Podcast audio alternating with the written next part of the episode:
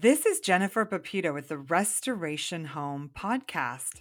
This is the show where we talk about the peaceful path to connected families and restored communities.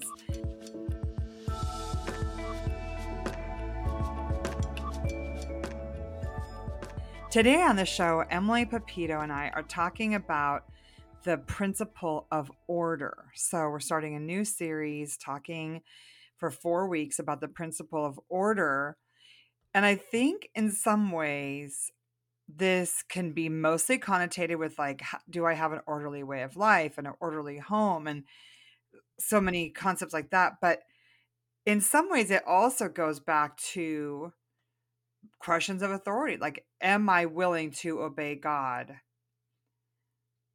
Am I willing to live according to his order?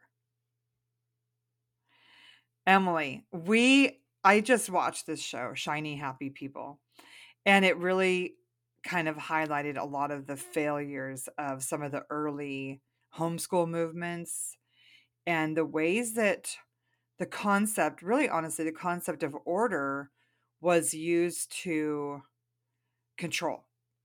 And it's really sad because there's all these people talking about how hurt they were by the, you know, it was a certain movement. It wasn't all homeschoolers or all Christian families or something. It was a very uh, strong and very formatted community that had a lot of very intense rules rules about what you could wear rules about what dating was to look like rules about i mean even encouraging how many kids you should have by a person who didn't have kids. And so now there's kind of this backlash and this movie just came out and it and it really makes the whole homeschooling movement look kind of bad. But we can understand some of what they were talking about in the movie. Like we were we listened to some of the same teachers early on in our family and I there's a lot of things I'm really sorry about like not understanding the importance of empathy or not understanding the importance of getting our own souls healed and instead parenting out of fear, which we've talked a lot about here and in Mothering by the Book.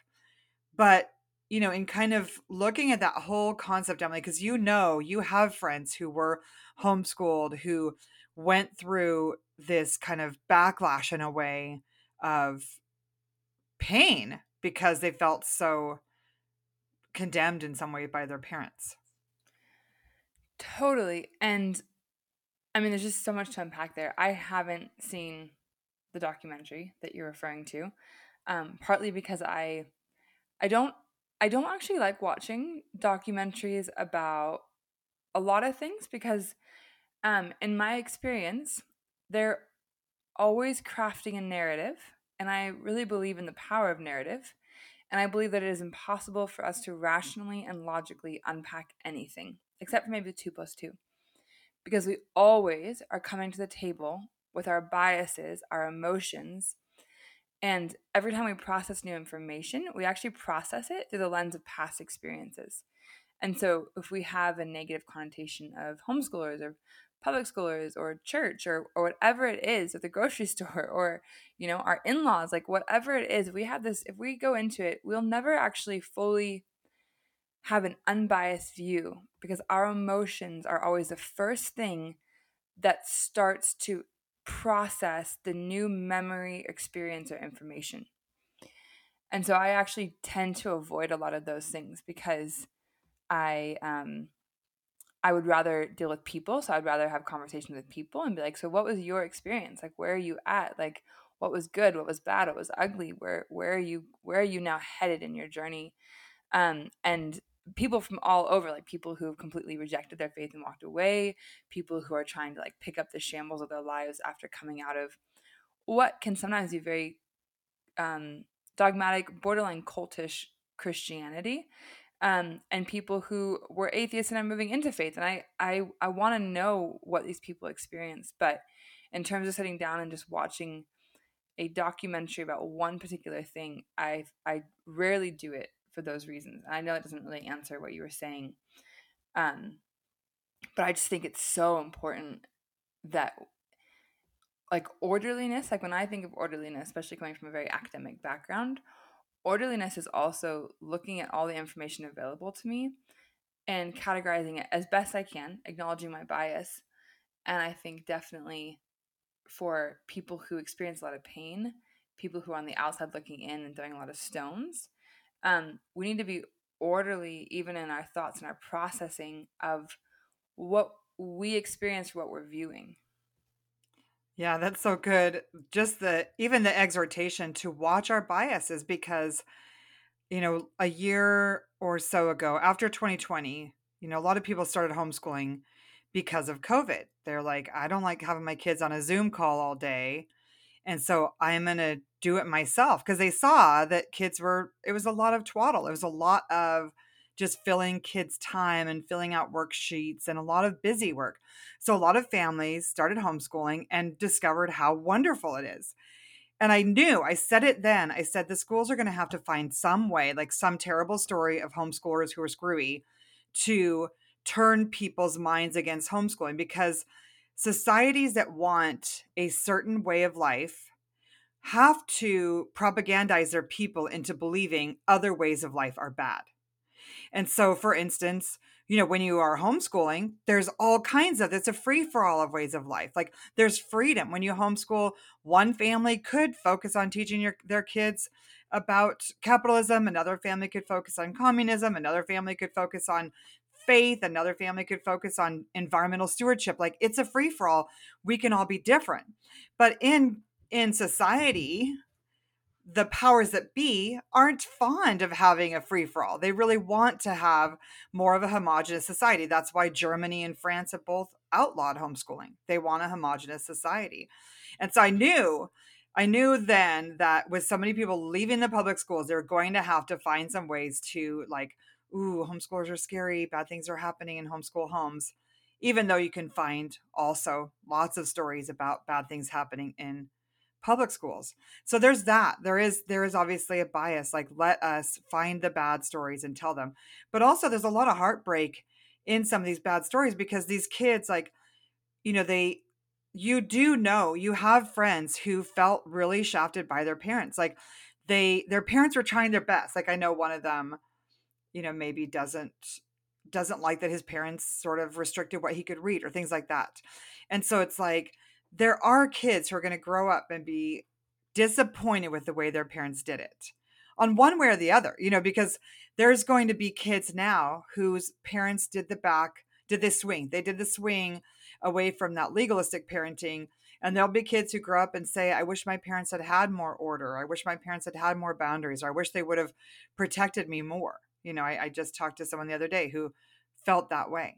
And so there's this swing that happens in culture and trauma is the outcome of parenting and reaction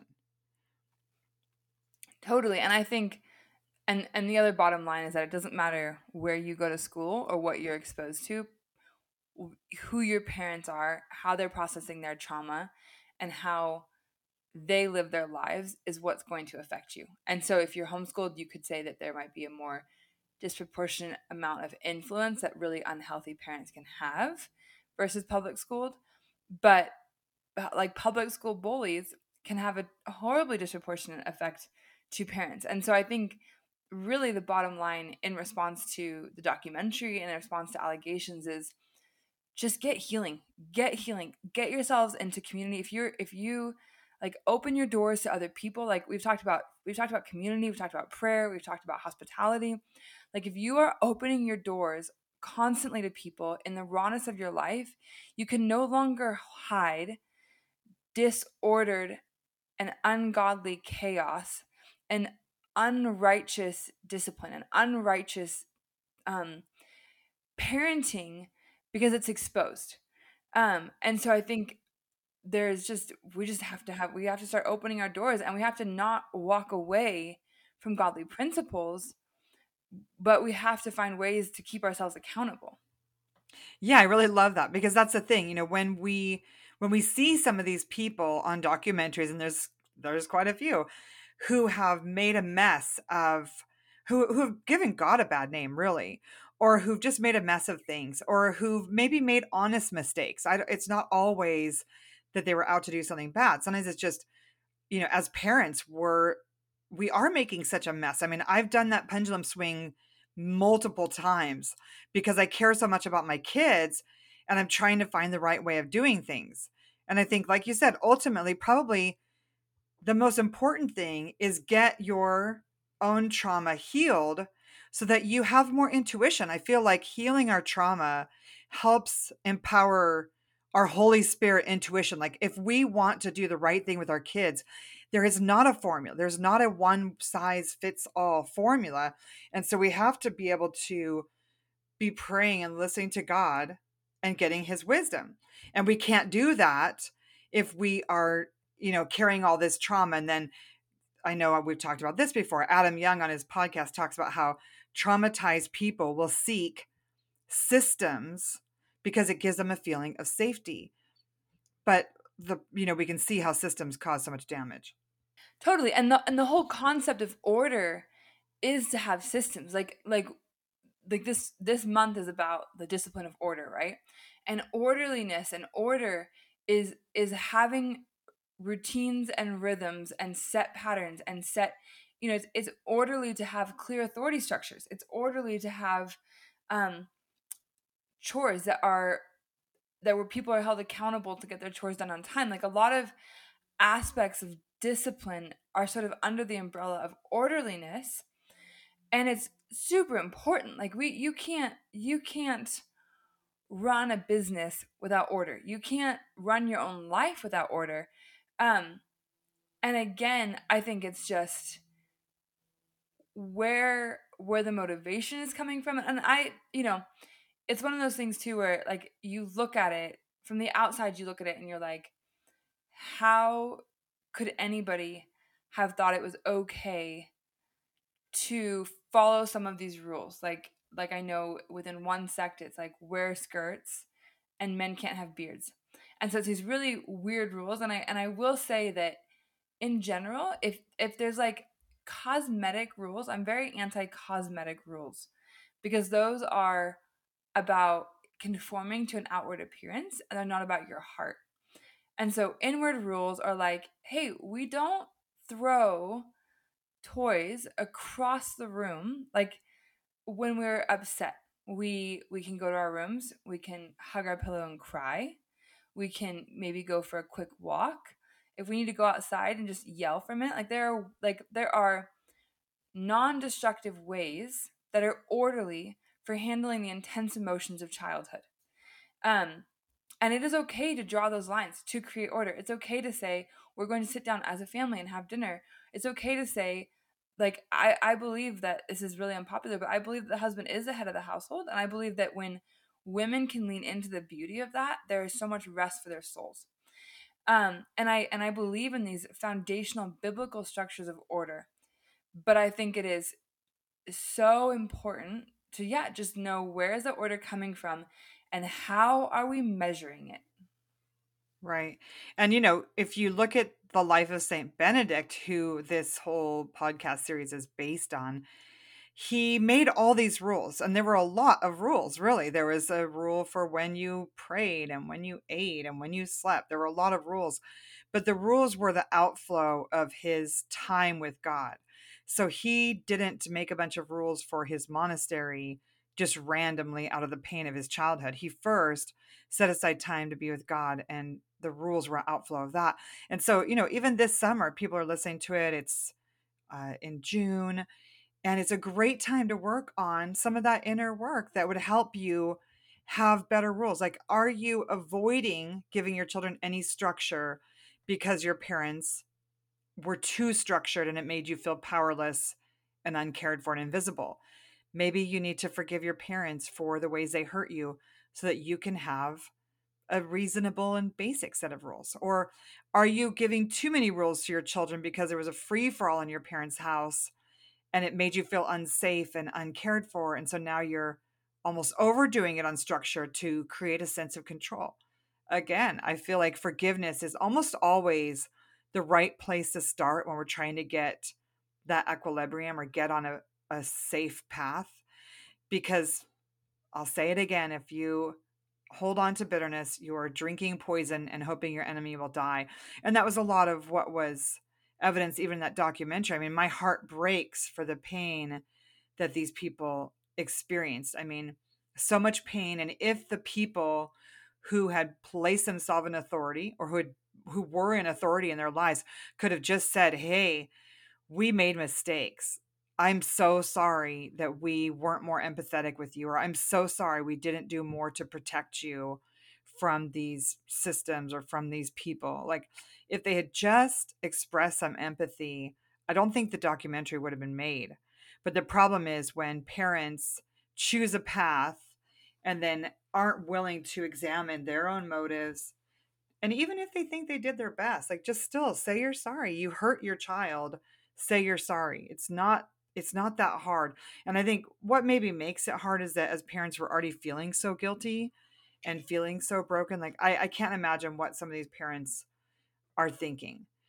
But we're not saved by our works. So it's okay to make a mistake. Like failure is a healthy part of growth. And as mothers, like I just want to tell you, you are going to make mistakes. I thought I could be a perfect mom, and I still made so many mistakes and hurt my kids. You're going to make mistakes. And so, if you accept that early on and just do your best and have humility with your kids, like, I'm trying my best, but I made a mistake. Will you forgive me? It's going to make the relationship so much more connected. And that's what this is all about is can we have connection for restoration? Because those families were setting out to try and have orderly homes and make a difference in the world and instead they're having documentaries made about their failures. Yeah totally and i think going off of what you are saying mom like as a parent as a human you are not god and i see this a lot in i will i will say this criticism as i see this a lot in christian families and then sometimes more or less so in homeschool families, where the parents have taken their mandate to be godly parents and to raise up their children in the way they should go. Um, and they've taken the commandment, honor your father and mother, so seriously that they have put themselves in the place of God in their child's life without the humility to question whether or not their day to day decisions are truly righteous. And I think like you talk like my like you mother are so soft-hearted. But one of the great tragedies is that a lot of the young people i talk to their parents are to this day unrepentant. Their parents to this day will not and cannot look at what they did. And i i don't think like we cannot and this is not about everybody does this. So this is not about being in one particular demographic of homeschooled christian or whatever. Everybody prevents like entrenches themselves in their own self-righteousness. But especially if you are called to homeschool if you are raising your children to follow after christ the humility and the servanthood of that position and the it should be a a source of fear and trembling before God and a source of constant crying out and being like search me and know me o God. Because you are you are putting in yourself yourself in a place to model Father God and Holy Spirit. And that is a incredible thing, incredible beautiful thing, but the responsibility and the accountability and and you will be held accountable before God at the end, I think. And not not in a heavy way, not in a you have to be perfect way. It's not about being perfect. This is just about were you like Christ? You're not going to be held accountable for how good your kids have turned out. You're not going to be held accountable, I don't think, for like, you know, the things that you cannot control. But what you can control is did you wake up today and say, like, God, I want to be like you? Like, give me the grace, give me the fruits of the Spirit, search me and know me, um, reveal any sin in me, be the light into my feet and the lamp into my path. Like, crying out to God on the daily in a place of humility because of the authority entrusted in your life as a homeschool and a Christian parent. And that's and that's huge. And I think and then on the other side of that is at the same time while you're in that path, yeah, like I said, you're not God. And so looking at it and being like, yeah, that was wrong and having that humility and not like your child is not going to become swollen headed because you are humble before them. That's so good. I love that because really humility, I believe, helps facilitate connection because it's when we get entrenched and are unwilling to see the other person's side. You know, I think Stephen Covey said, seek first to understand before you would be understood. So if you have a child who's coming to you and questioning your authority or questioning your decisions, find out what's going on underneath. Like what learn them, know them well enough to understand what's going on underneath instead of just reacting to that. And and also I love that you you know talked about just our relationship with God and the we're covered by his grace. So we can't be perfect parents. If we could be perfect, Jesus would not have had to die. And so just being able to acknowledge I'm not perfect, but then keep doing your best. It's it's just trying again when we fail and not giving up and also not being entrenched in an attitude of I'm perfect and don't question me. So some of the resources that we could recommend for this. I love the book Habits of the Household. It's a really gentle book for household habits. Also, Mothering by the Book is so good for just understanding some of those underlying motivations that might be stealing the joy in your home or making it hard to understand what order could and should look like. And then just maybe grab your Bibles and look up some verses on humility or repentance or redemption and understand that God loves you, that He has a good plan for you, mamas. If you've made mistakes, don't be afraid to just express to your children your sorrow. It won't steal your authority, it won't demean you or undermine your authority as a parent. It's only going to help create connection when you're willing to empathize with your child for the pain you've experienced. Thanks for joining today.